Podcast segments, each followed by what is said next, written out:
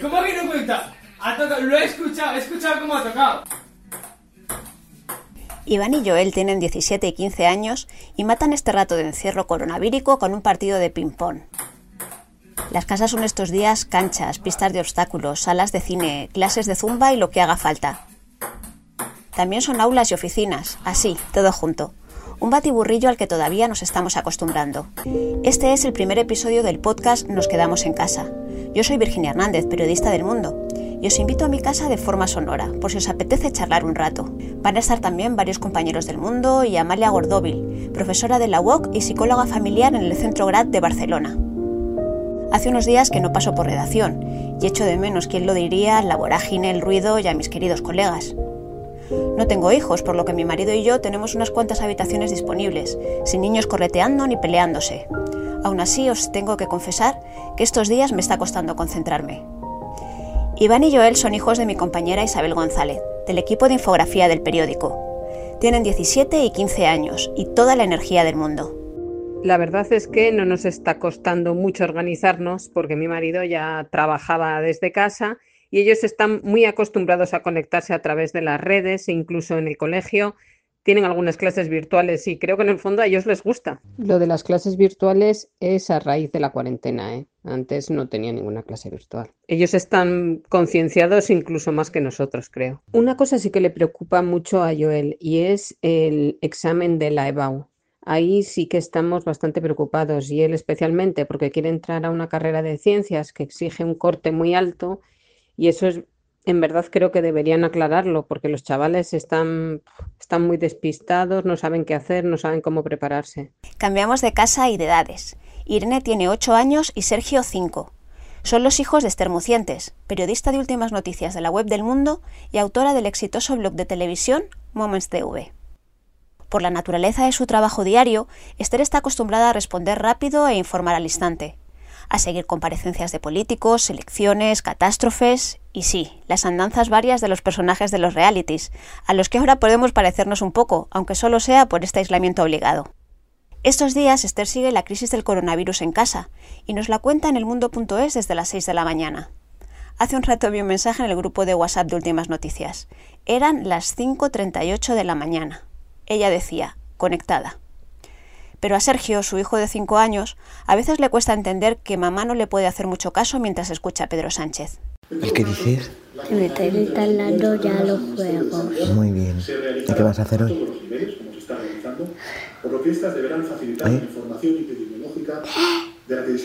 ¿Eh? ¿Qué? ¿Qué? ¿Te aburres? Sí. ¿Mucho? Pues sobre el coronavirus lo que le hemos contado a nuestros hijos es que es un bicho malo y muy peligroso, que no se ve, pero que para luchar contra él pues hay que quedarse en casa y que la única manera de vencerle es haciendo unos esfuerzos muy grandes y el primero de ellos es mantenerse en casa y no salir y que juntos eh, lo vamos a vencer. Y lo que hago para que gasten toda la energía que puedan, aunque es bastante difícil, eh, hacemos tablas de ejercicios, desde cardio a quemagrasas, hacemos coreografías, eh, vamos, todo lo que me da mi cuerpo y todo lo que les da el suyo, que es bastante teniendo en cuenta que los niños no están acostumbrados para nada a estar confinados en casa, necesitan calle, necesitan correr, necesitan jugar y bueno, pues eh, hacemos así, las tablas de ejercicios que de momento son las tablas de mi salvación. Leo, ¿qué tienes hoy que hacer, por favor? Ah, ¿Vas a hacer mates? ¿Qué te toca? no lo sé, ahora lo pienso. Bueno, ¿y, y desayunar? ¿Cómo vas a...? También lo voy a hacer ahora después. Espera. A las 10 como, como tope tienes que estar ya desayunado y te tienes que poner a- en tu habitación con las tareas del cole, ¿eh? Vale. Pero escucha, em, por lo menos hasta la una con algún descansito entre medias, pero solo eso, ¿eh? Vale. A ver, pero escucha, ven un momento. Por favor, no quiero que trabajes en pijama, ¿vale? Que no Eso es... no va a poder ser. ¿Y por qué no? Que no. Te tienes que poner por lo menos un chándal, que no estamos en sábado. ¿Vale? Venga. Ella es Marmuñiz, de Suplementos Especiales del Mundo. Sus chicos se llaman Leo y Lucas y tienen 7 y 12 años. Los primeros días para mí fueron un desastre eh, y ha sido la primera vez en toda mi vida que creo haber tenido una especie de crisis de ansiedad. Eh, fue justo el día antes de la suspensión de las clases y de repente se me hizo todo un mundo porque hasta ahora los abuelos, los de mi pareja y por, por parte de mi pareja y por mi parte, han sido siempre nuestra solución, nuestro salvoconducto ante cualquier contingencia, pero esta vez por responsabilidad nos negamos a recurrir a ellos. Nunca hemos teletrabajado y esa ha sido la razón, yo creo, por la que las dificultades técnicas también se me hacían insalvables al principio eh, cosas que no funcionaban, accesos denegados, hablar todo el rato a todas horas con, con los compañeros. Poco a poco el trabajo va saliendo y esas dificultades por suerte se van limando. Mm, creo que nos hacía falta rodaje. Teletrabajar con los niños al principio se me hizo muy difícil, eh, entre la logística diaria eh, de cosas como comer, que uno no puede saltarse y menos con niños, atender a sus tareas y además hacer el trabajo, eh, lo que es teletrabajar, pues mi casa parecía un circo de siete pistas. Leo los dibujos puestos. Sí. Pero, pero vamos a ver, si tienes primero que desayunar, es que esto no puede ser.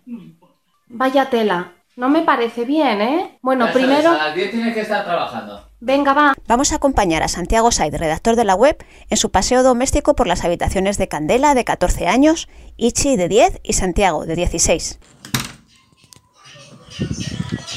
¿Qué tal, Candela? ¿Qué haces? Bailando. ¿Has acabado los deberes? Sí. ¿Y con qué bailas? Con una clase online de un profesor de Mallorca. Ah, bueno, venga, hasta luego. Estoy viendo la tele, pero ahora me voy a trabajar, ¿vale?